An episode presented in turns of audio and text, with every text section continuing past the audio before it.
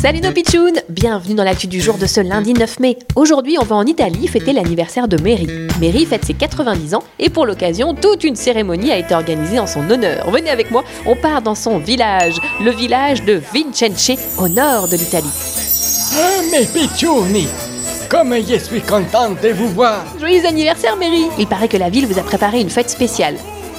Une fiesta pour mon anniversaire, tanti auguri Mais c'est fantastique Oh Mais qui c'est ça Les soldats américains Ils sont venus exprès pour vous, on dirait. Ils apportent quelque chose. Euh, on dirait un gâteau. Il était temps Comment ça, il était temps Ça fait 77 ans que j'attends ce gâteau Quoi Je le reconnais, je le reconnais ce gâteau Il me l'avait volé quand j'avais 13 ans Enfin, qu'est-ce que c'est que cette histoire Ça s'est passé un 28 avril 1945. Je m'en souviens comme si c'était hier.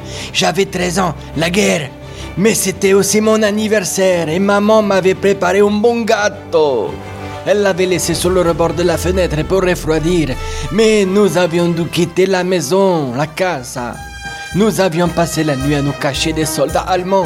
Mais c'est terrible Oui, terrible Surtout que le lendemain, les soldats américains sont venus nous sauver. Ah, bah ça c'est bien, non Sauf que ces cornichons, ils avaient mangé le gâteau que ma mère avait laissé le rebord de la fenêtre.